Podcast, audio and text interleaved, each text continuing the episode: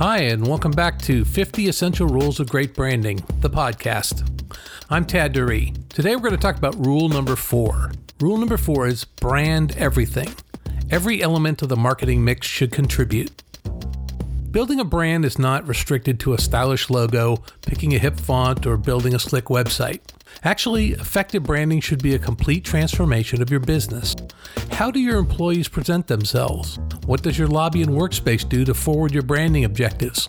What kind of coffee cups do you use? Branding is much like going to a custom tailor for a fine suit. It's more than just a new jacket and pants.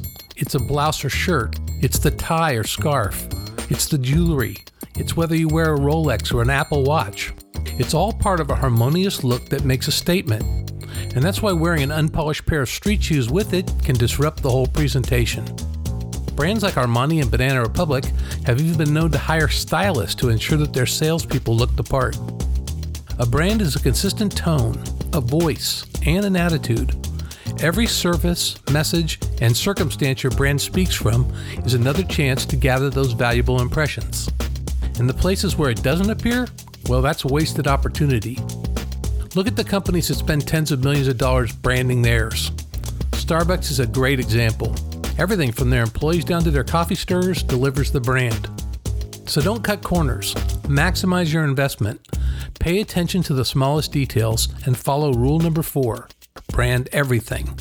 Every element of the marketing mix should contribute. I'm Tad Duree.